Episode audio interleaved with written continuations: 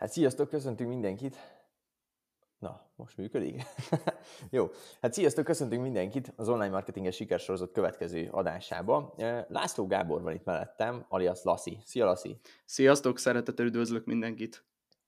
Lassiról azt kell tudni igazából, hogy az egyik mentoráltam volt, és elég jóba lettünk utána, és azóta is tartjuk a kapcsolatot folyamatosan, és nagyon benne van így a kriptó témakörbe, meg majd erről úgy is beszélünk, és azért gondoltam, hogy hozzunk össze együtt egy ilyen hívást, egy ilyen beszélgetést, és nézzük meg, hogy mára megy ez az egész. Szerintem fogjuk érinteni a kriptokat, NFT-ket, meg eleinte beszélünk a mentorációról is. Úgyhogy Lassi, át is adnám a szót. Első kérdésem, hol ismerkedtünk mi meg? Mert ez már nekem annyira nincsen meg. Konkrétan az volt, hogy kiírtad annó az OM könyvklub csoportban, hogy van egy, lehetős, van egy lehetőség, hogy tudunk, tudunk veled beszélni 15 percet telefonon.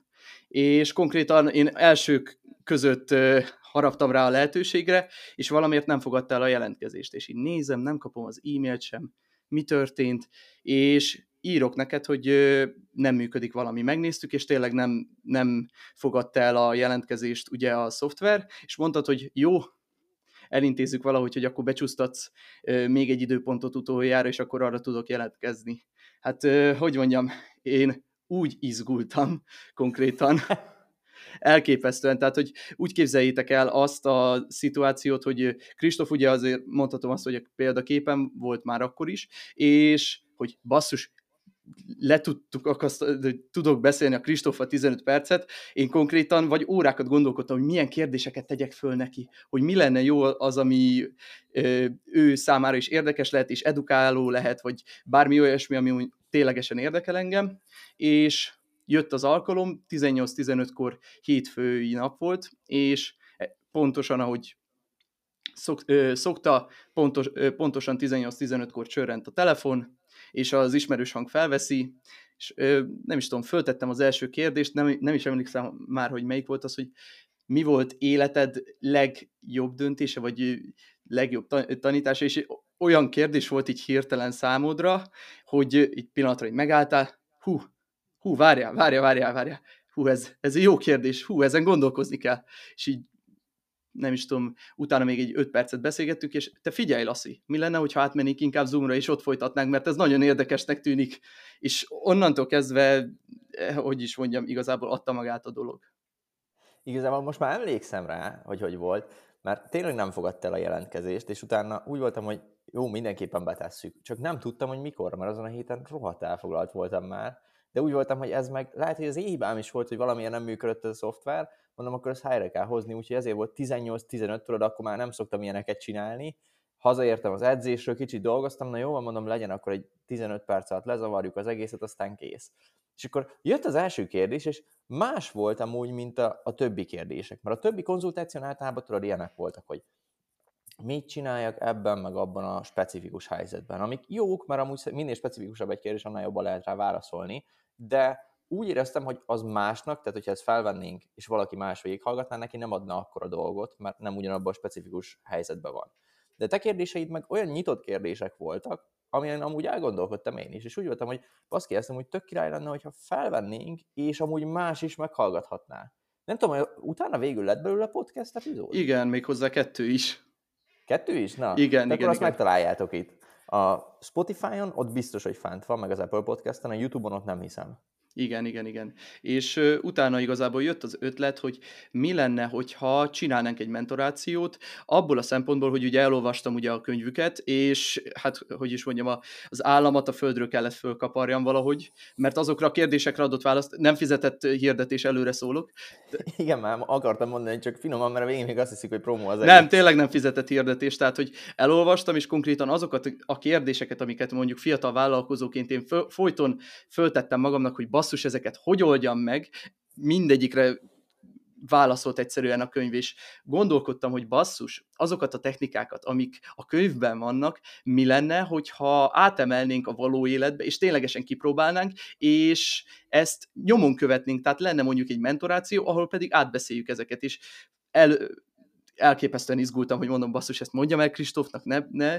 Aztán végül mondtam, basszus, ki kell próbálni, nem, nem, nem halaszthatom el ezt, a, ezt az életre szóló lehetőséget, és végül is megkérdeztem, és Kristóf, wow, ez tök jó ötlet, csináljuk és én így mondom, azt a kurva, ez ilyen durván, ilyen könnyű volt, és ilyen, ilyen gyorsan belement, hú, és onnantól kezdve igazából nem volt megállás, tehát, hogy szépen lassan így mentek ugye a mentorációk, és úgy nagyjából már kipuhatoloztuk, hogy mi az, ami nekem való, tehát, hogy én szeretek oktatni, szeretek beszélni, ahogy halljátok most is, és egyszerűen adta magát a dolog, hogy amúgy is a TikTok elindult ugye a hódítására, és hogy mi lenne, hogyha ezt a kvázi trendet meglovagolnánk, és mondjuk egy olyan témában, ami mondjuk kevésbé népszerű még mondjuk a magyar körökben, viszont eléggé nyitott a piac. Tehát gondolok itt ilyenre, hogy a kriptopiacon azért van pár influencer, de mindegyik egy specifikus ágazatra specializálódott. Viszont mondjuk a kezdők számára egy-kettő nevet tudnék mondani, akik igazán benne vannak, és érthetően el tudják magyarázni ezt a szegmest. És gondoltuk azt, hogy basszus, próbáljuk ki, hogy Lassi, mint kripto influencer, hogy működne. És úgy tűnik, hogy sikerült, ugyanis már elég sokan követnek, és, és, és én elképesztően élvezem. Tehát, hogy én itt mindenki előtt azért elmerem mondani, hogyha Kristóf így nem mondta volna ezt, a büdös életben nem jutott volna ez eszembe. Jó, de azért azt tegyük hozzá, hogy a kriptoinfluencereknek a nagy része vagy nincs Magyarországon, vagy MLM-mel foglalkozik, és ezen belül te jó vagy, mert te az egyikben sem vagy így benne. Ezt így ki lehet mondani. És emiatt tudsz egy ilyen, hogy mondjam, egy jó hétköznapi meglátást az átlagembernek nyújtani a kriptovalutákról. Mondjuk ez egy jó megfogalmazás lehetett.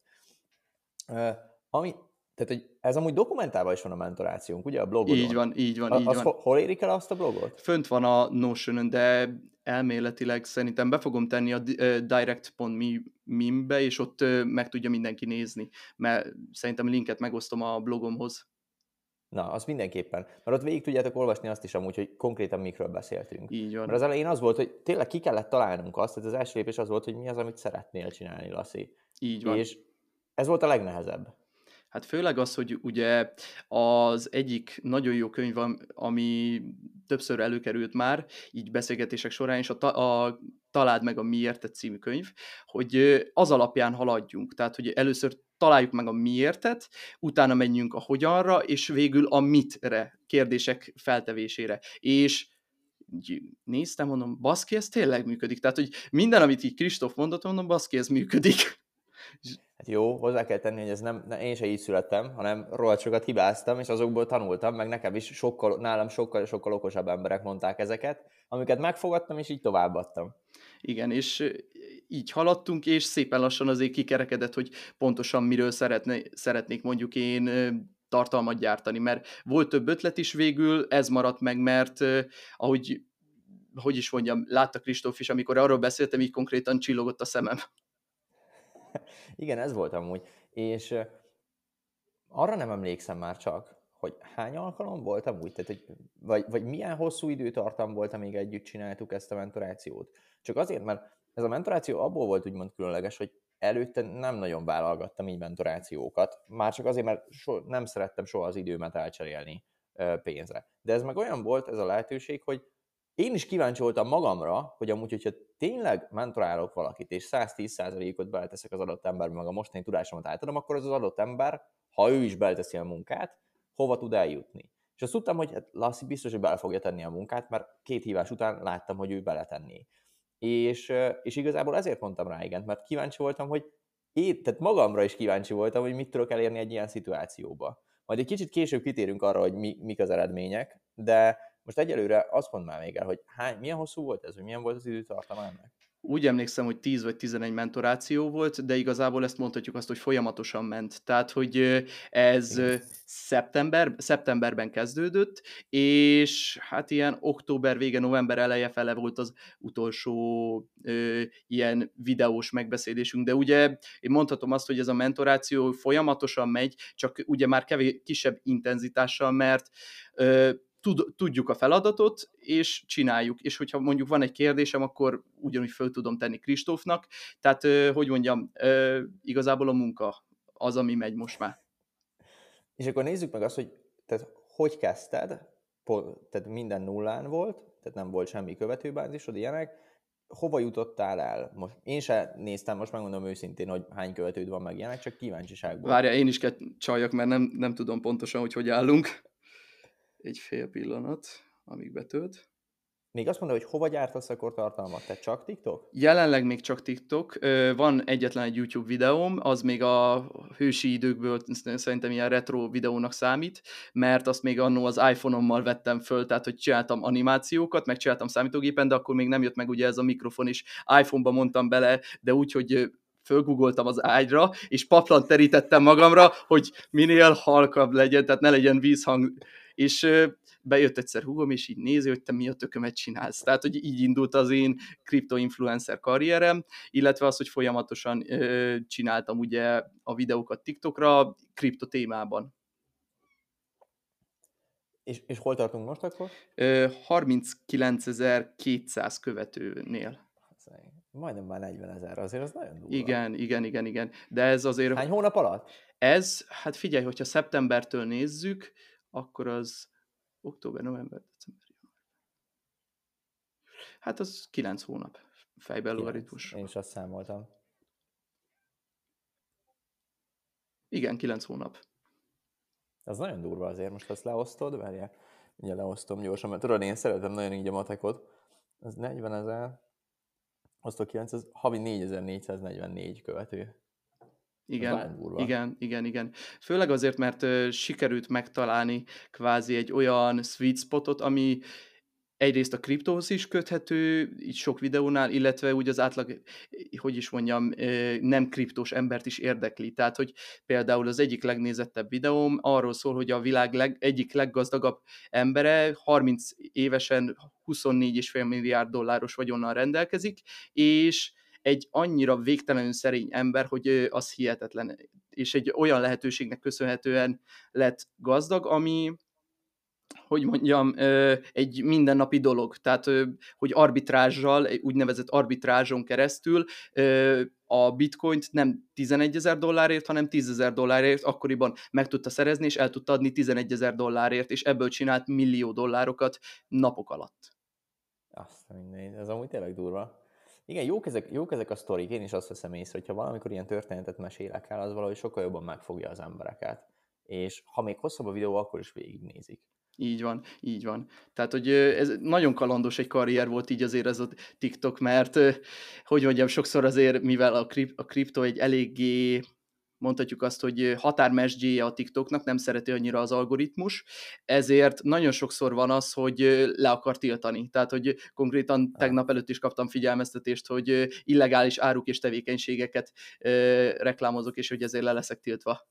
Jó, ez nekem is küldte, amikor azt mondtam, hogy mit csinálj, hogyha a repülőn középre kapsz helyet, és azt mondtam, hogy utoljára menj fel a repülőre, és letiltotta azonnal a TikTok, mert hogy ez illegális, mondom, Jézus Isten, Na mindegy, úgyhogy ez érdekes nagyon. Kíváncsi vagyok amúgy, mondtad, hogy ez egy érdekes út volt. Mik voltak a magaslatok meg a mélypontok? Tehát mi volt az, ami a legmélyebb pont volt, mondjuk, itt ebben a kilenc hónapban, utána meg mi volt az, ami a legmagasabb pont volt?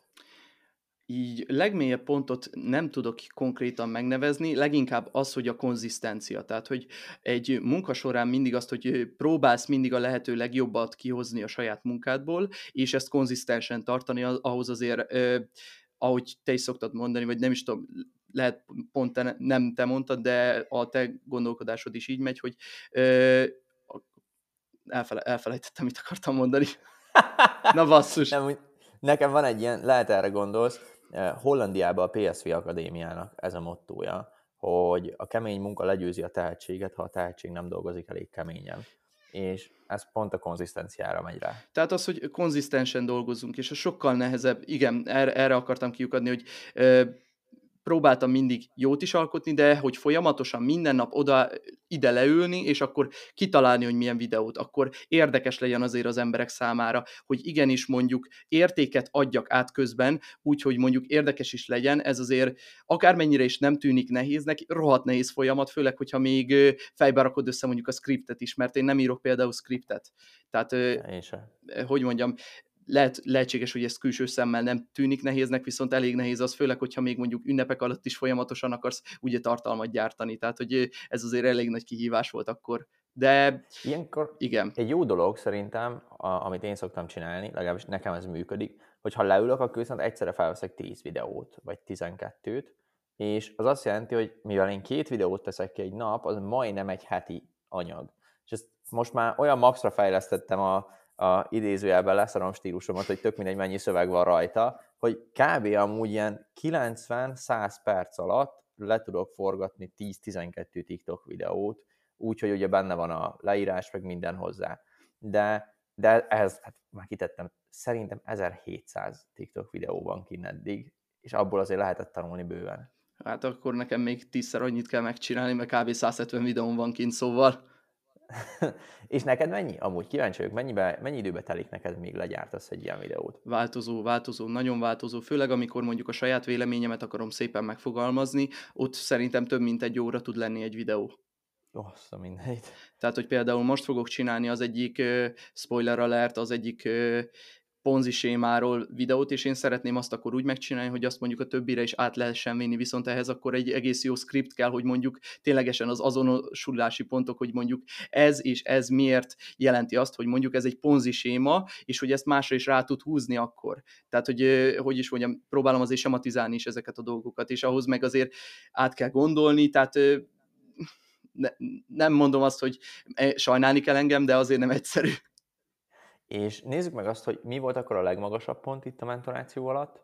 Így a mentoráció alatt igazából már a kezdés is, tehát hogy ez elképesztően egy olyan, hogy mondjam, löketet adott a hétköznapokhoz, tehát hogy én ezt írtam is ugye a blogomban, hogy konkrétan a befásultság, ez a, amikor érzed azt, hogy a mókuskerékben vagy, ez hirtelen így megtört, és akár mennyire is egy monoton munkafolyamatot végeztem, a mentoráció miatt konkrétan úgy mosolyogtam, mint a tejbetök, és egyszerűen nem értettem, hogy mi van velem, tehát úgy keltem föl reggelente, hogy így konkrétan ugrottam ki az ágyból, elintéztem minden feladatot, és vártam, hogy délután akkor beszéljünk a Kristóffal. Tehát, hogy elképesztő ja, volt, és... Így, az elmondásod alapján olyan vagyok, mint egy ilyen jó drog kb., ami így a kedélyedet megnöveli. De ezt hozzá kell tenni még mielőtt így azt hiszik tényleg, hogy promó, hogy egyrészt nem promó, másrészt ez nem mindenkivel így történne. Tehát ez Lasszival meg velem azért történt így, mert Lasszinak nagyon durván meg volt ez a work ethicja, hogy nagyon keményen dolgozott, és tudta, hogy akar valamit. Azt nem tudta, hogy mit, de hogy akar valamit. Én meg a tudásomat úgymond átadtam neki. De hogyha ő nem dolgozott volna ilyen keményen, akkor nem lettek volna ilyen eredmények. Lehet, hogy csak ilyen full sima beszélgetés lett volna, és azt mondta volna, hogy hát ennek semmi értelme. Tehát, hogy ez nem mindenkivel működik azért így, és én sem vagyok ilyen varázstevő, vagy nem tudom, varázsló. Tehát ez, ez egy pont tökéletes ilyen összeállás volt, tudjátok. Hát erre mondják azt, hogy most nem magamat akarom fényezni, hogy én hozom az 51-et, te a 49 ot Tehát, hogy ö, végső soron van. azt az 1 ot ami igenis az a munka, azt sajnos bele kell tenni, sajnos vagy nem sajnos bele kell tenni. És mondhatom azt, hogy azért a vicc nélkül szerintem a mentoráció volt így az utóbbi 5-10 évemnek az egyik legnagyobb mérföldköve, tehát hogy ténylegesen olyan dolgokat vettem észre magamon is, és olyan dolgokat tanultam, amik miatt teljesen más irányt vett az életem. És nem ilyen emelemes megfogalmazásban, hanem az, hogy elkezdtem monitorozni, hogy mi, mik azok a dolgok, amik nem működnek. Tehát, hogy például nagyon sokat beszéltünk arról a mentoráció alatt, hogy hogyan építsem föl a napomat, és erről ugye Kristóf már többször beszélt, ugye, viszont e fölött mindig elsiklott a figyelmem, és amikor személyre szabottan tudtunk azzal foglalkozni, hogy három pillére építsem föl a napomat, és ténylegesen a megfelelő sorrendben hatalmas nagy változást tud előidézni így az, az életben, hogyha tudod azokat a kvázi cheat kódokat, amikkel mondjuk egy kicsit élhetőbbé tudod tenni ezt az életet. Tehát, hogy számomra ez is egy hatalmas nagy élmény volt, hogy ezt így megtanultam. Hát ez igazából ugyanaz, mint amit James Clear leír az Atomi Szokások könyvébe, hogy tudod, hogy rendszereket kell kialakítani. És nagyon érdekes, amúgy tesómnak is odaadtam azt a könyvet, sőt ő kérte, hogy, hogy vegyem már meg neki. Megvettem, és nagyon, amúgy elég vastag könyv, de végigolvasta, pedig tesóm után olvasni de most egyre inkább azt látom rajta, hogy, hogy kezdi meg szeretni. Először ugye elolvasta a gazdag papa, szegény papa fiataloknak, utána elolvasta a mi könyvünket, mert az a később jött ki, utána a, adtam neki egy könyvet, ami nem tetszett annyira, az a Akadály maga az út volt, ami kicsit filozófikus, ugye Ryan Holiday-től, de az annyira nem adta neki. Majd elolvasta, hogyan szerezünk barátokat, és az volt a fordulópont, mert az olyan szinte használható tudást adott neki, az elmondása szerint, hogy azóta folyamatosan olvas kb. Most például, amit most tegnap kezdett el, azt is én adtam neki, az Sun Tzu-tól a háború művészete, meg ilyen befolyásolás, az, azok, azok nagyon durvák. ő nagyon imádja ezeket. Na de a következő kérdésem az az lenne, hogy ha egy dolgot emelhetnél ki a mentorációból, amit tanultál, akkor mi lenne az? És miért? Ez egy jó kérdés. Pillanat átgondolom. Nyugodtan.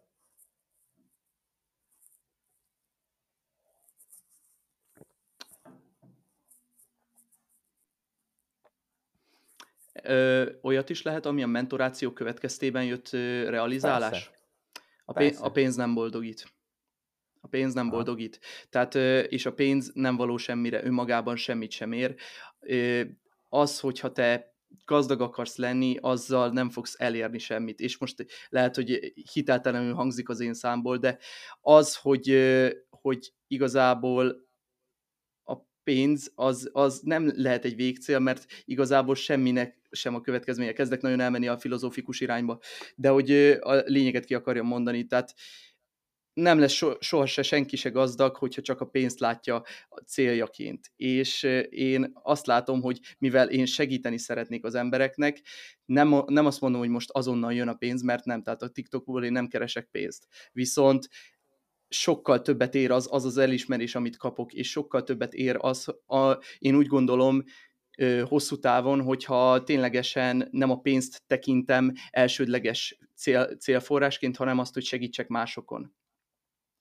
Hát igen, igazából, ha itt megnézzük, ez az értékteremtéshez vezethető vissza, hogy ha a pénzt üldözöd, ez ugyanolyan van, nem is tudom, Instagramon láttam, nagyon béna grafika volt, de tetszett amúgy, hogy ha a macskát elkezded üldözni, akkor elfut. Hogyha pénzt akarsz ugye keresni, és ez a cél, hogy pénz, pénz, pénz, akkor így elfut előled. De hogyha a macskának leteszel kaját, akkor oda jön hozzád. Ez ugyanolyan, hogyha értéket teremtesz az embereknek, akkor előbb vagy utóbb oda jönnek hozzád és adnak pénzt. Mert, mert értékes az, amit csinálsz. Így van, így van.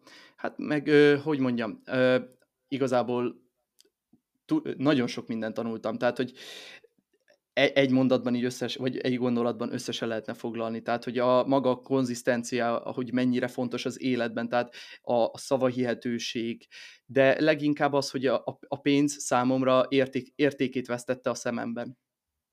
Tehát, hogy És mi az, mi az, amit mostani fejjel másképpen csinálnál a mentorációban, hogyha mondjuk most kezdenénk? mi az, amit másképp csinálnék? Aha. Hm. Nem, nem ugranék bele akkora lendülettel. Aha. Azért, mert az, amikor elindultunk, hatalmas nagy volt a lendület, és utána volt egy-egy nagyobb hullámvölgy, és nem feltétlenül úgy kezeltem, ahogy kellett volna. Tehát, amit te is mondtál, hogy amikor egy hatalmas nagy, tehát van egy érzelmi hullámvasút, hogy hirtelen elképesztően jól érzem magam, minden szuper, mi- minden happy, és utána jön egy nagyobb akadály, az pedig leránt úgymond erről, erről a hullámvasútról, ezt a fajta hullámzást kellett volna egy kicsit kiküszöbölni. Tehát, hogy e- nem elfelejteni azt, hogy ez nem tart örökké. Igen, ez, ezt akartam mondani, hogy ugye semmi nem tart örökké. Tehát nekem is az életemben folyamatosan vannak hullámvölgyek. Most is van egy hullámvölgy, aztán lehet, hogy lesz. Valamikor is volt. Három hónapja is. Ezek folyamatosan jönnek, de hogyha az ember úgy van vele, hogy tudatosan fel van rá készülve, akkor ez nem okozhat problémát. Igazából ezek mind-mind csak megerősítik az embert, hogy tanuljon belőle valamit. Pont te küldted a videót, és tegnap néztem meg a Ray Dalio-sat.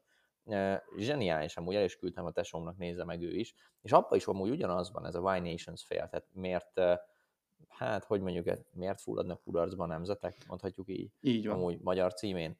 És ott is az van, ugye, hogy van egy emelkedés, egy magaslat, és utána jönnek mindig a hullámvölgyek. Így van. Úgyhogy ez a videó amúgy zseniális szerintem. Írjátok be azt, hogy Ray Dalio, Why Nations Fail, és ki fogja dobni. Így van. Hát vagy a hosszabb címe a Principles for Dealing with the Changing World Order by Ray Dalio. Na igen, hát ezt, ezt így nem tanultam meg, de köszönjük szépen, Laci. Annyi, és még igen, egy kérdés, egy kérdés még eh, ezzel a témával kapcsolatban. Mik a jövőbeni célok? Tehát eh, most én, én azt látom rajtad is, meg magamon is annó ezt láttam, hogy abban a pillanatban, amikor az ember elkezd picit ismertebb lenni, mert még nem mondjuk rá se, meg rám se azt, hogy ismertek vagyunk, mert még nem, de amikor elkezd egy picit ismertebb lenni, akkor így kinyílnak a lehetőségek előtte. És folyamatosan volt nekem, hogy naponta vagy két naponta kerestek meg egy üzleti lehetőséggel. és itt nagyon fontos, hogy el tudjuk dönteni, hogy melyik az, ami jó, ami vezet valahova, és melyik az, ami, ami annyira nem. Hogy állsz te? Mik a tervek a jövőre nézve? Kíváncsi vagyok rá.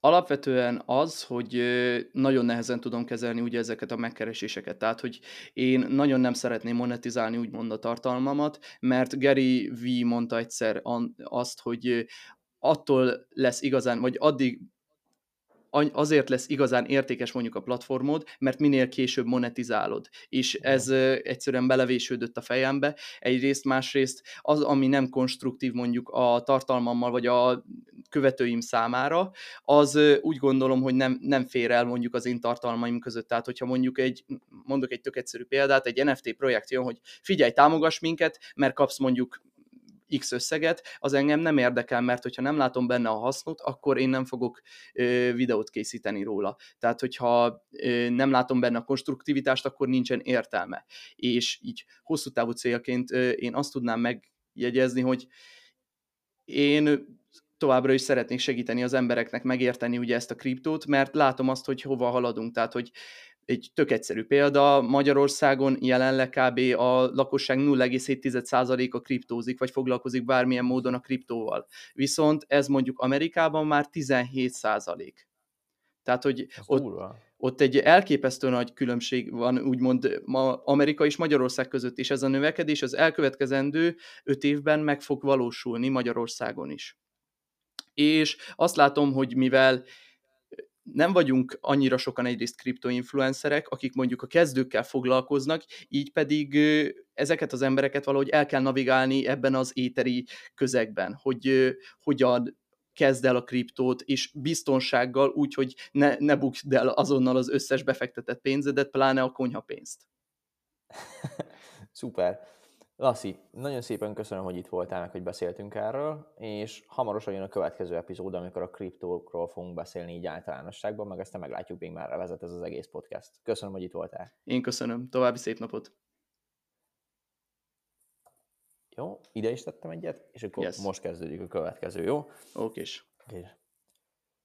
Hát, hölgyeim és uraim, köszöntünk mindenkit az online marketinges sikersorozat következő podcastjébe. Az meg ezt inkább újra kezdem. Hölgyeim és uraim, köszöntünk mindenkit az online marketinges sikersorozat következő adásában. Itt van velem Lassi, László Gábor. Szia, Lassi! Sziasztok! Lasszival már volt egy podcastünk, amikor a mentorációt beszéltük meg, mert ugye Lassit régen mentoráltam, és egy tök jó kapcsolatot alakítottunk ki.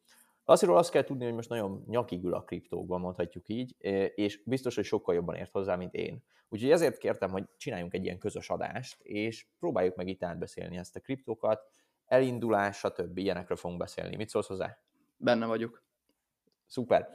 Kezdjük akkor azzal, hogy a múltkori adásban mondtál a végén egy tök jó adatot, azzal, hogy hány százaléka ismeri a kriptókat. Azt el tudnád mondani még egyszer? Igen, tehát jelenleg az egyik cégtől hallottam ezt, akik magyar vonatkozással rendelkeznek, hogy Magyarországon 0,7%-a a teljes lakosságnak kriptózik. Tehát most ezt lehet gondolni úgy is, hogy ez elképesztően kicsi, de hogyha mondjuk egy 10 milliós Magyarországról beszélünk, akkor ez 700 ezer ember, tehát hogy így tekintve pedig egész vagy 70 ezer? Várjál. 70 ezer. 70 ezer, 70 ezer. Tehát, hogy így azért meg egész soknak tűnik de ez felettébb érdekes, főleg abban a kontextusban, hogy Amerikában meg már 17%-a a lakosságnak valamilyen úton, módon birtokol kriptót.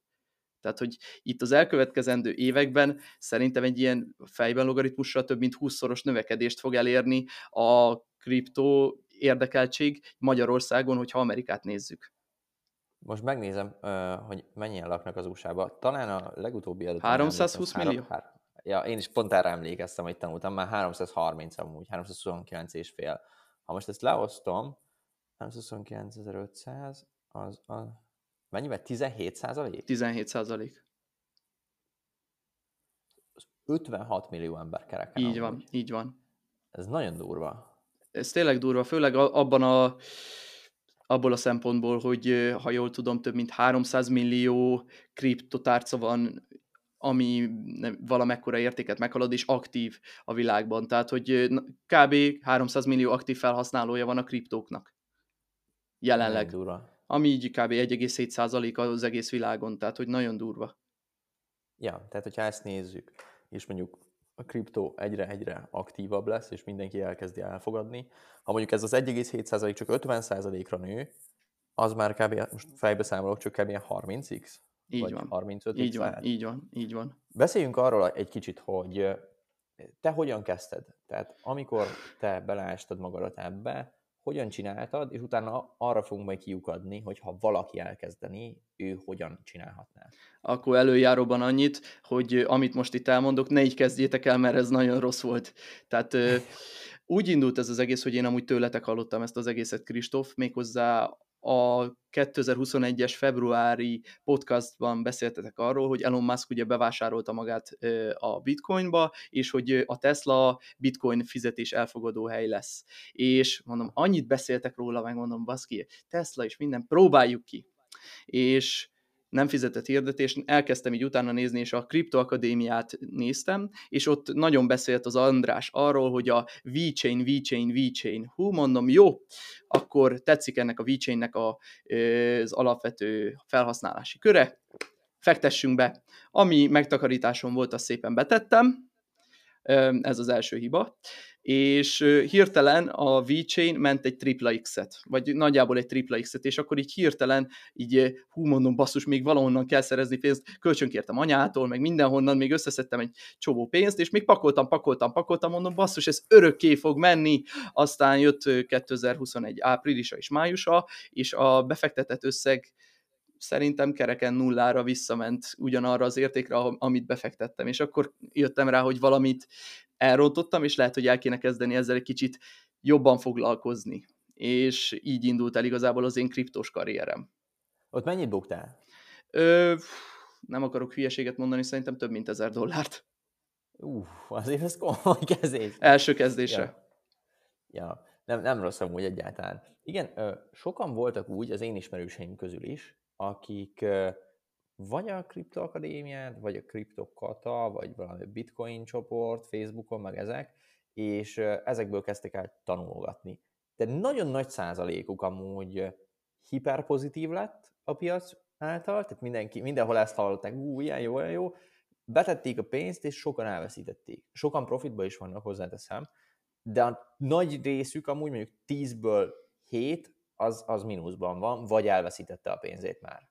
Hát igen, mert ez a fear of missing out, a FOMO-tól van ez, tehát hogy a magyar ember, vagy bocsánat, nem is a magyar, általában az emberek azután mennek, amit híreket hallanak, tehát hogyha mondjuk most nem akarom megnevezni, az egyik pénzügyi magyar portál azt írja, hogy a bitcoin felment az egekig, akkor az emberek hirtelen rájönnek, hogy hú basszus, van egy kis pénzem, mi lenne, hogyha betennénk és ez... Általában ilyenkor a legrosszabb betenni. Így van, így van, így van. Csak ez, hogy mondjam, igazából a kriptopiac, meg az összes többi a tőzsde is a, az emberek pszichológiájáról szól, tehát hogy ki akarnak, vagy nem akarnak kimaradni egy zseniális lehetőségből. Miközben, amikor már erről hallanak, a híreket hallják, akkor már rég kimaradtak abból a trendből. Igen, nagyon érdekes amúgy, hogy ezek a, ezek a csoportok, amiket így felsoroltunk, a medvepiacon így nem nagyon kommunikáltak, vagy keveset kommunikáltak. És érdekességképpen az egyik ismerősöm, Jani, írt egy cikket a kriptofóliónak az oldalára pont két napja vagy három, meg is osztottam a sztoriba, ami az volt, hogy hogyan lehet a medvepiac alatt meggazdagodni. És tényleg az volt, hogyha le volt vezetve, rohadt hosszú cikk, de megírja olvasni, le volt vezetve az, hogy a medvepiac alatt kell folyamatosan vásárolni DCA-val, ez a cost averaging, de ezt majd elmagyarázat később, hogy mi ez, mert így tudod felhalmozni azt az összeget, hogy mire bemegyünk a bika piacra, addigra lényegesen több pénzt mint hogyha a bika piacon kezdenéd el felhalmozni. Teljes mértékben egyetértek. Tehát ö, szokták mondani ezt a, ö, az amerikaiak, hogy bull market makes, make, make you rich, bear market makes you wealthy, tehát hogy a, a bika piac az gazdaggá tesz, a medvepiac pedig vagyonossá. Tehát az mit jelent pontosan? Tehát, hogyha mondjuk minden felfelé megy, igen, persze tudsz pénzeket keresni, egész jó pénzeket, lehet, hogy gazdaggá is tud tenni, de egy medvepiac alatt, amikor mondjuk kiszűrődnek azok a projektek, amik amúgy nem érnek sokat, és elveszítik az értéküket teljes mértékben, és azok a projektek, amik mondjuk jó fundamentumokkal rendelkeznek, és abba te egy elképesztően leára, le, egy olcsó hát mondjam, akciós áron tudsz be, beszerezni abból rengeteget, abból tudsz igazán nagy profitot generálni. Nagyon érdekes, hogy az én saját portfólióm is mínusz nem tudom, 30%-ban van, de vannak olyan coinok benne, amik még most is pluszban vannak. Azért, mert nagyon régen ugye még az előző medvepiac alatt, vagy nem tudom, a medvepiac kezdetén bevásároltam belőlük, amikor akciósak voltak. Egy nagyon, nagyon érdekes példa, a, otthon volt ilyen, hm, hogy hívják ezt, biztonsági tartalékom, készpénz ráadásul. És amikor leesett az Ethereum még, nem is tudom mikor, 1700 dollár, vagy 1800, valahogy, valahogy úgy, a barátaimnak a döntő többsége szedte ki a pénzt, én meg futottam a bankba, hogy fel tudjam tenni a számlámra, és tudjak a Binance-en vásárolni. És emlékszem, hogy mire feltettem addig, amit 1900 volt, nyomogattam a gombot, még mindig nem vettem meg, és akkor itt én 1950-en lekoppoltam, és ott tudtam venni Ethereumot magamnak. És nagyon jól tettem, mert azóta ez a biztonsági tartalék visszajött, tehát hogy ezt visszatermeltem másból, viszont mo- most nem tudom pont mennyi az Ethereum, mert most megint leesett, de amúgy volt az közel 3000 is utána. Sőt, 4000 is. Sőt, 4000 is akkor. Tehát már, már az egy nagyon jó dolog volt ott. Hát... Menjünk bele abba egy picit, hogy uh, hogyan kezdenéd el, hogyha ugyanezzel a gondolkodással újra kezdhetnéd?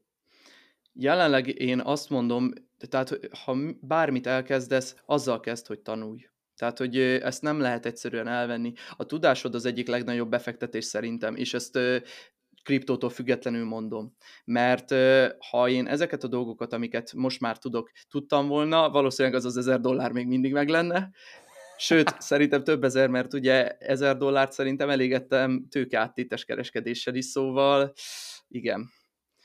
De hogy hogyan kezdeném? Elsősorban ugye tanulnék, tehát vannak nagyon jó platformok, weboldalak, van nagyon jó YouTube csator- vannak nagyon jó YouTube csatornák, a kezdőtől a haladóig, itt megemlíteném a Kristófnak egyik nagy kedvencét, a Whiteboard kriptót, tehát hogy e, szimultán együtt kezdtük el nézni, és zseniális egyszerűen a csávó, és ezeket a videókat ö, tanulmányoznám, tehát elkezdeném megérteni a kriptó működését, hogy ez pontosan micsoda, hogy működik, mik azok a fundamentumok, ami miatt mondjuk egy projekt különleges, vagy éppen nem különleges.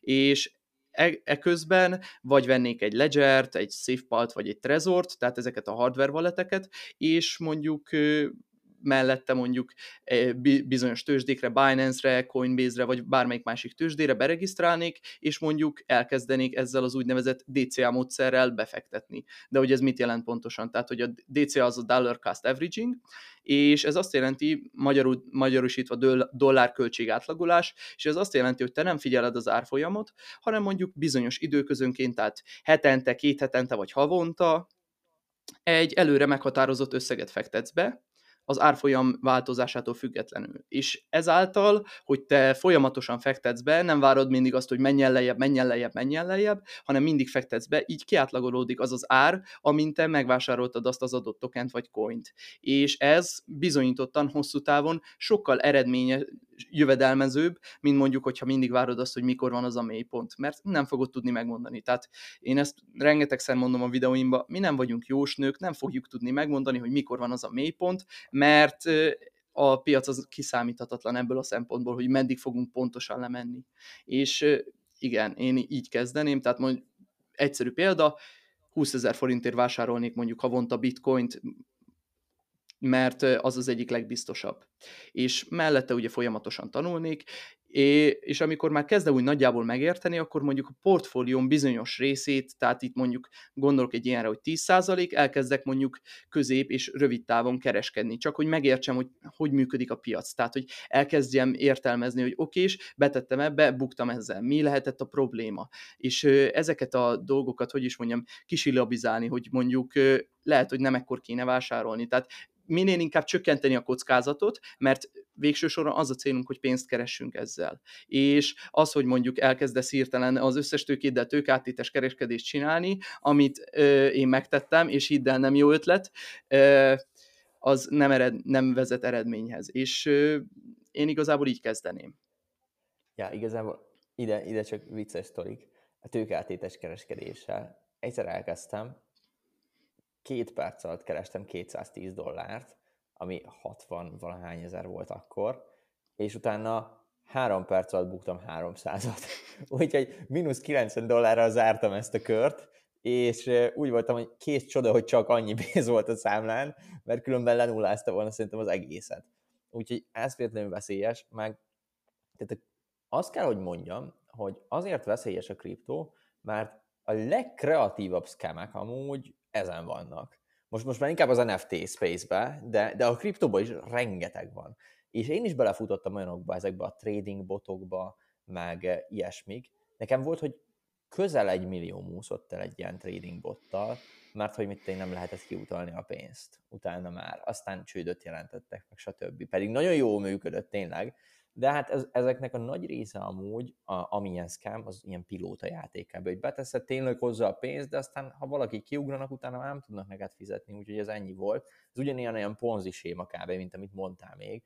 Úgyhogy még annyi, annyira kérlek, Lasszi, hogy mondjál már egy-két YouTube csatornát is nyugodtan, meg akár TikTokot is, akár blogokat, ahol el lehet kezdeni. Csak azért kérdezem, mert pont egy hete szerintem én találtam egy olyan Notion szájtot, ahol le is mentettem, majd átküldöm neked, kíváncsi vagyok a véleményedre, ahol ilyen fa, vagy ilyen ágrajszerűen le van írva az egész, hogy melyik lépésben mit kéne megtanulni ahhoz, hogy megért az egészet. Majd átdobom neked. Ú, ez érdekel, ez, ez jó lesz. Szuper. Hát, miket javasolnál? Miket javasolok? Hát figyelj, mint mindenki, én is ugye a Kriptoakadémiánál kezdtem, tehát hogy úgy gondolom, hogy a kezdők számára ott nagyon jó videók vannak, hogyha meg akarod érteni így az alapokat. Weboldalak például ugyanúgy a Kriptoakadémia, Bitcoin bázis, Kriptofalkának is jó a weboldala, azt is használtam. Hogyha beszélsz angolul, akkor pedig igazából azt mondom, hogy Max Mayher, a, ha elemzés érdekel, akkor mindenféleképpen kövest Benjamin Covent, mert az egyik leghitelesebb, hogy is mondjam, tő, nem is tőzs, de inkább kriptovaluta piaci elemző, és az egyik legkövetettebb is, akkor, amit mondtam korábban, hogy a, a whiteboard kripto egyszerűen zseniális animációkkal magyarázza el a kriptó minden egyes szegmensének a működését, és nagyon érthet, tényleg érthető. Akkor hmm, még kit mondanék. TikTokon van a Cloud9 Crypto, a srác egy kicsit töri az angolt, de nagyon tetszik a stílusa, meg ahogy ő mesél, mert ő egy programozó srác, és úgy képzeljétek el, hogy olyan tabukat döntöget le a kripton belül, amit semmelyik másik kripto-influencer, vagy nagyon kevés kripto-influencer enged meg magának. Tehát, hogy ő tényleg nem a nézettségre megy, hanem arra, hogy igenis edukálja az embereket. Akkor vannak még ilyenek például, hogy a Bear Naked Market, ő is TikTokon van, ő egy kicsit nyers, de nagyon értékes tartalmakat gyárt, akkor Crypto Weatherman, ezeket szerintem majd le, valószínűleg leírjuk a komment szekcióba, vagy valahova. Igen, valahova ezt bedobjuk majd. Tehát, hogy az utóbbi három, akit mondtam, azok TikTokosak voltak, van még nagyon sok. A, Keme- a Janó Dániel ugye említette korábban Cameron Fust, ő neki a tapasztalata miatt nagyon jó, mert ugye ő, ha jól emlékszem, Forexről, meg ugye... Forexes volt. Így van, így van, tehát Forexről jött át, és a technikai elemzése szerintem nagyon jó. Aztán ki, kinek micsoda. Nagyjából így kezdőknek kb. ennyi. És a kriptofólióról? Kriptofólió az zseniális, tehát hogy ténylegesen én, nekem ugye bent is van ugye a direct meme tehát hogy a landing page-embe, hogy aki tud, az menjen át a kriptofólióra, mert a srácok azok profik. Tehát, hogy ha tényleg valaki akar tanulni a kriptókról, akkor nem fizetett hirdetést, tehát nekem nem fizetnek semmit, ott meg tudsz tanulni mindent. Tehát nagyon az kedvesek kereskedéses. Is. Így van, így van. Viszont Jani nagyon profi benne, így aki, van. aki írja ezeket a cikkeket. De igazából mindent megtalálsz, ami kell úgymond a kriptóhoz. Tehát, hogy a tananyagok ott vannak, és elmagyarázzák részletesen, hogy pontosan hogy működik ez. Meg Janinek, Janinak van egy, hogy is mondjam, elképesztően jó látásmondja erről a kriptopiacról. Ugye ő már nem, nem most kezdte, mint mondjuk én. Tehát nagy tapasztalattal rendelkezik. Ezért is mondom azt, hogy érdemes oda átmenni. Szuper. Akkor próbáljunk már meg felállítani egy ilyen step-by-step guide-ot azoknak a fiataloknak, akik mondjuk el akarják kezdeni. Mondtad azt, hogy tanuljanak, Így van. nézzenek meg X videókat. Mi, miről, miről nézzenek meg videót mondjuk? Tehát mik azok az alaptémák, erre akarok rámenni most, amit muszáj tudnia ahhoz, hogy jó döntést tudjon hozni? Hát el- először az, hogy hogyan kell beutalni mondjuk Binance-re például. Tehát, hogy rengetegen keresnek meg, hogy hogyan kell ezt megcsinálni. Hát igazából már ezer és egy videó van róla, de igaz, ez az egyik legfontosabb, hogy hogyan utalt be biztonságosan, meg hogyan utalt ki biztonságosan a pénzeidet, hogyan csináld az utalásokat különböző chaineken keresztül, tehát hogy hogyan bridge és stb. Ezek, ezek fontos dolgok, mert hogyha ö, úgy jársz, mint én, hogy például ö, át akarsz küldeni Ethereum hálózaton valamit, ami nem Ethereum hálózaton van, az szívás tud lenni. Mert akkor elveszíted. Tehát igen, csináltam ilyet is. Meg hogyha például az address tehát hogy a címedről véletlenül egyetlen egy betűt nem másolsz ki, akkor búcsút intetsz az elküldött kriptoidnak. Tehát, hogy ezeket mindenféleképpen. De hogy még kezdőknek azt, hogy hogy működik a bitcoin. Tehát, hogy az, az egy alapvető tézis szerintem, hogy a bitcoinnak a megértése nélkül igazából nem érted a kriptopiacot, mert az volt mindennek az alapja, és én úgy gondolom, hogy az is marad mindig is az a number one crypto, fundamentuma szempontjaiból. Lehetséges, hogy valamikor valamelyik meg, meg fogja előzni, de én azt látom, hogy a bitcoin az, az egy kihagyhatatlan része a kriptónak. Akkor az, hogy mik azok a, mi az a blokklánc, tehát hogy erről is, hogy megérteni ténylegesen a blokkláncok működését, milyen válfajai vannak a kriptónak, tehát hogy ott a DeFi, ott vannak az NFT-k, mi a kötődése például a metaverzumhoz, mert ezek is egy úgynevezett trendek, amiket érdemes azért meglovagolni. Akkor én még azt mondom, hogy érdemes megérteni magát a technikai elemzést, a fundamentális elemzést, hogy pontosan hogy működnek egyáltalán a chartok, tehát hogy mi az a candlestick patterns, tehát hogy mi az a gyertya alakzat, nem kell részletesen belemenni, tehát hogyha valaki nem akar technikai elemzéssel foglalkozni, nem szükséges, ha, ha csak hodl van, de az, hogy bizonyos trendeket felismerni, ezek úgy gondolom, hogy a kriptopiacon már elengedhetetlenek, mert bevásárolsz a csúcson, akkor várhatsz még két-három évet, hogy újra profitban legyél, az meg nem annyira, hogy is mondjam, előnyös.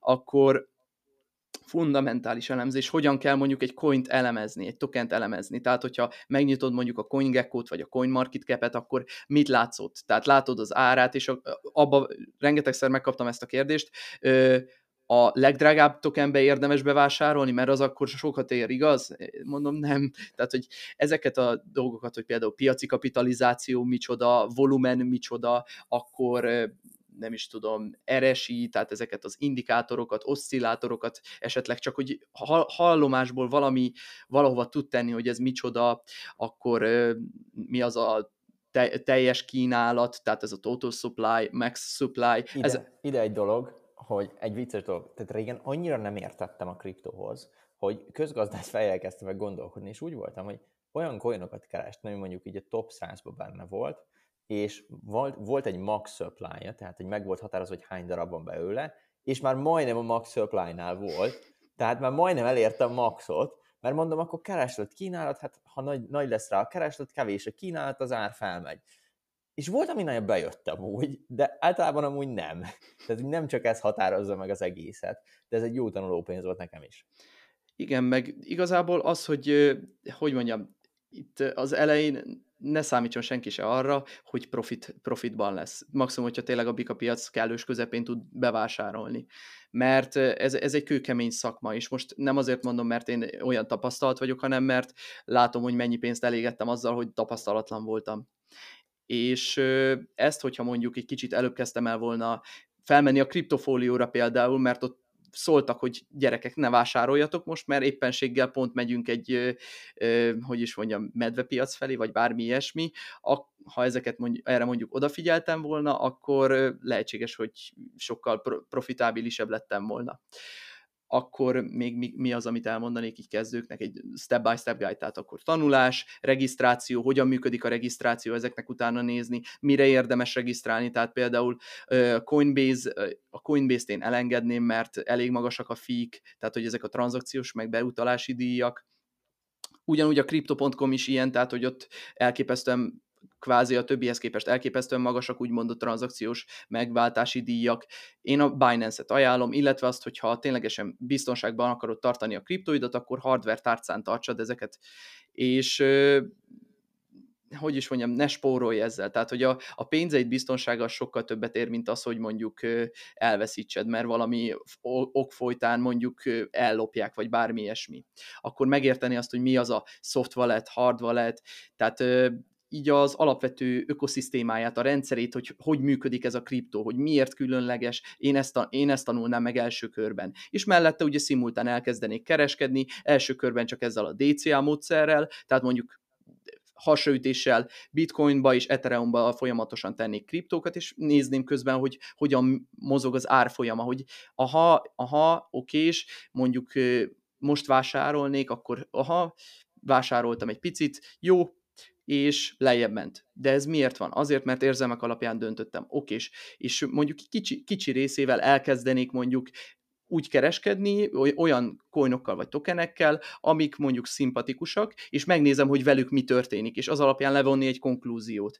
És azt el is felejtettem mondani, hogy folyamatosan tanulni. Tehát, hogy én is nap mint nap tanulok, most is tanultam, tehát, hogy olyan dolgokat tanultam meg, amikre nem is számítottam, és én azt látom, hogy sohasem szabad, e, e, hogyha tényleg komolyan érdekel, ez sos, sosem szabad abba hagyni a tanulást, mert olyan dolgokat fogsz tudni, amivel a 99% előtt tudsz lenni, akkor te fogsz ha neked megvan az az információd, onnantól kezdve te versenyelőnyben vagy a többiekhez képest. Innentől kezdve pedig a tudás az egyik legnagyobb hatalmad. Szóval, igen. igen. A tudás magában nem hatalom, a tudást kihasználni hatalom, illetve a másik, hogy amit mondtál, hogy jó pap holtig tanul, tehát tényleg folyamatosan tanulni kell. Egy olyan kérdésem maradt már csak így a legvégére, ami egy kicsit hosszabb kérdés, és lehet fejtegetni is nyugodtan, hogy mit gondolsz így a kriptók jövőjéről mondjuk a elkövetkezendő 4-5 évben, tehát egy viszonylag rövid távon gondolkodok. Mi az, ami meg fog változni szerinted? Ugye nem vagyunk jósnők, nem tudunk semmit így, de azért neked nagyobb tudásod van valószínűleg, mint nekem. Hogy látod te ezt? Merre fog elmozdulni? Nem csak az, hogy most felmegy vagy lemegy, az engem nem érdekel, inkább az, hogy uh, hol, hol fogják, hol lesz jobban elfogadva ez az egész, fognak-e vele több, több ember, uh, akár aktívan uh, nem kereskedni inkább, hanem csak tartani mondjuk, stb. Mit, mit gondolsz te? Én mondhatom azt, hogy azt érzem, hogy a következő időszak az elfogadásról és a szabályozásról fog szólni. Tehát, hogy a felvétel pillanatában ugye már megtörtént ez az úgynevezett Luna Cascade, én csak így nevezem, amikor is az UST és Luna páros elvesztette az értékét, és emiatt ugye az egész kriptopiacot magával rántotta, és ez egy, amúgy is egy eléggé kézenfekvő téma ugye az amerikai tőzsdefelügyeletnek, és meg szeretnék regulázni ugye ezt a piacot, főleg a stabil coinokat és a DeFi szektort. És én úgy gondolom, hogy ez meleg ágya lesz ugye a, a szabályozásoknak a következő időszakban, ami rövid távon eléggé medvés, viszont hosszú távon elképesztően bikás, mert valljuk be, egy szabályozatlan környezetben a befektetők javarésze nem akar részt venni. És ez pedig hosszú távon a, hogy is mondjam, az elfogadást elképesztően elő, elő fogja segíteni. Más kérdés az, hogy hogyan fogják ezt megregulázni. Illetve azt látom, hogy a jelenlegi 18 ezer kriptónak szerintem a 80%-a, lehet, hogy sokat mondtam, de a 80%-a el fog tűnni. Ugyanis nincsen olyan utility mögöttük, ami miatt mondjuk hosszú távon is megéri mondjuk a befektetők számára benne tartani a pénzt, a pénzüket, és éppen ezért el fognak veszni. Tehát, hogy mint ahogy 2017-18-as Bika, Bika piac alatt volt, rengeteg kriptó volt, és a javarészük eltűnt a sülyeztőben. Tehát nem, nem tudnánk megjegyezni, vagy most megnevezni egy-kettő kivételével azokat, amik fennmaradtak. Én azt látom, hogy érdemes a következő időszakban, és ez most egy ilyen jó tanács, megfontolni azt, hogy milyen kriptókban szeretnél hosszú távon tartani mondjuk tőkét, mert lehetséges, hogy amiben azt hiszed, hogy most jó nagy potenciál van, azt már lehet egy másik sokkal jobban megvalósította, és ez el fog tűnni mondjuk a következő időszakban, mert igazából nincsen benne semmi különleges. Uh-huh. Nekem is ez volt, hogy nekem volt egy ilyen nagyon szép portfólió képem, hogy miért szeretnék. Ez az egyik hírlevélből vettem, ami zseniális volt, azt hiszem Ryan, Ryan Ellis, azt hiszem ő írta ezt a hírlevelet, és nagyon szépen össze volt téve, de abban is, hogyha csak a minimumra megyek, az is lett volna vagy 20 kriptó. És egyszerűen annyira túl diversifikált nekem, hogy én, aki tényleg nem kereskedem, hanem csak beleteszem a pénzemet, és úgy vagyok, hogy DCH, stb., hogy nem biztos, hogy tudtam volna ennyire figyelni. Úgyhogy most tudatosan ezt a 20-at megpróbálom így egyre lejjebb vinni, és most már csak 13 van a portfóliómban, de hogy még ezeket is viszem még, még lejjebb, aztán megnézzük, hogy mennyi lesz a legvégén. Neked mennyi van a portfóliódban? Hát, hogy Jó vagy? sok, mi? Igen, most, most sikerült ugye minimalizálni, mert uh, rengeteg, uh, hát szar projektet is sajnos bevettem még annó a portfóliómba, és próbáltam Diamond Hand hodl tartani, aztán rájöttem, hogy felesleges, tehát hogy itt már ugye én, én úgy látom, hogy nem lesz mostanában bika piac, de ne legyen igazam, és azok a projektek, amikben azt látom, hogy hosszú távon nem, nem fognak élni, én azokat dumpoltam. De úgy nagyjából most ilyen 17-8 tokenem még van, tehát hogy ilyen 20, 26-ról indultam, vagy 28-ról. Hú, Igen, tehát, de, ez, de ez még a, nem akarok hülyeséget mondani, ez még a nyári időszakról jön vissza. Tehát, hogy még a tavaly nyári időszakban rengeteg mindenbe belevásároltam, hogy túl diversifikáltam, és ez is egy hiba volt például. Nagyon, nagyon érdekes amúgy. Én őszintén megmondom, hogy remélem, hogy még nem lesz bika piac, mert most, most van idő felhalmozni mindent. Így van, így van. És minél tovább tart, annál jobb. Én tényleg, amikor ezt mondtam, az ismerősémnek volt, aki hülyének tartott, de hát én tényleg így gondoltam, hogy most nekem úgy is, most volt a lakásfelújítás, stb. Azok a pénzek ugye nem a kriptóba mentek, pedig mehettek volna a kriptóba is. És most, most pont jó időszak van, hogy most kezdem ugye visszatármálni ugyanezeket a pénzeket, amik már kimentek, viszont most mehet a befektetésekbe teljesen. Úgyhogy ilyen szempontból egy jó időszak jön szerintem. Szerintem is. Tehát, hogy amit az elején is mondtam, a medvepiac egy hatalmas nagy lehetőség, és hogyha ha észreveszitek, a hírportálok most folyamatosan ekézik a kriptót és a bitcoin, pedig ettől sokkal rosszabb esések is voltak már a történelem során, a kriptotörténelem során. Tehát, hogyha valaki mondjuk és ezért mondtam a legelején, hogy ha valaki tisztában van a bitcoinnak a fundamentumaival, neki ez egy ilyen no-brainer, tehát hogy ő be akarja vásárolni magát az ilyen leárazott időszakokban, mert tudja, hogy hosszú távon így is úgy is felfele fog menni a bitcoin, mert úgy van kialakítva, és egy annyira jó megoldást biztosít mondjuk a jelenlegi pénzügyi rendszerrel szemben. Szuper, hát Lassi, szerintem nagyon diversifikáltan beszéltünk itt a témákról, mondhatjuk ezt, és szerintem tök sok témát érintettünk, ami hasznos volt, főleg a step-by-step guide, meg hogy hogyan kezdenéd el. Nagyon szépen köszönöm, hogy itt voltál, és szerintem lesz még hasonló adásunk mindenképpen ilyesmi témakörbe. Köszönöm szépen. Sziasztok! Sziasztok!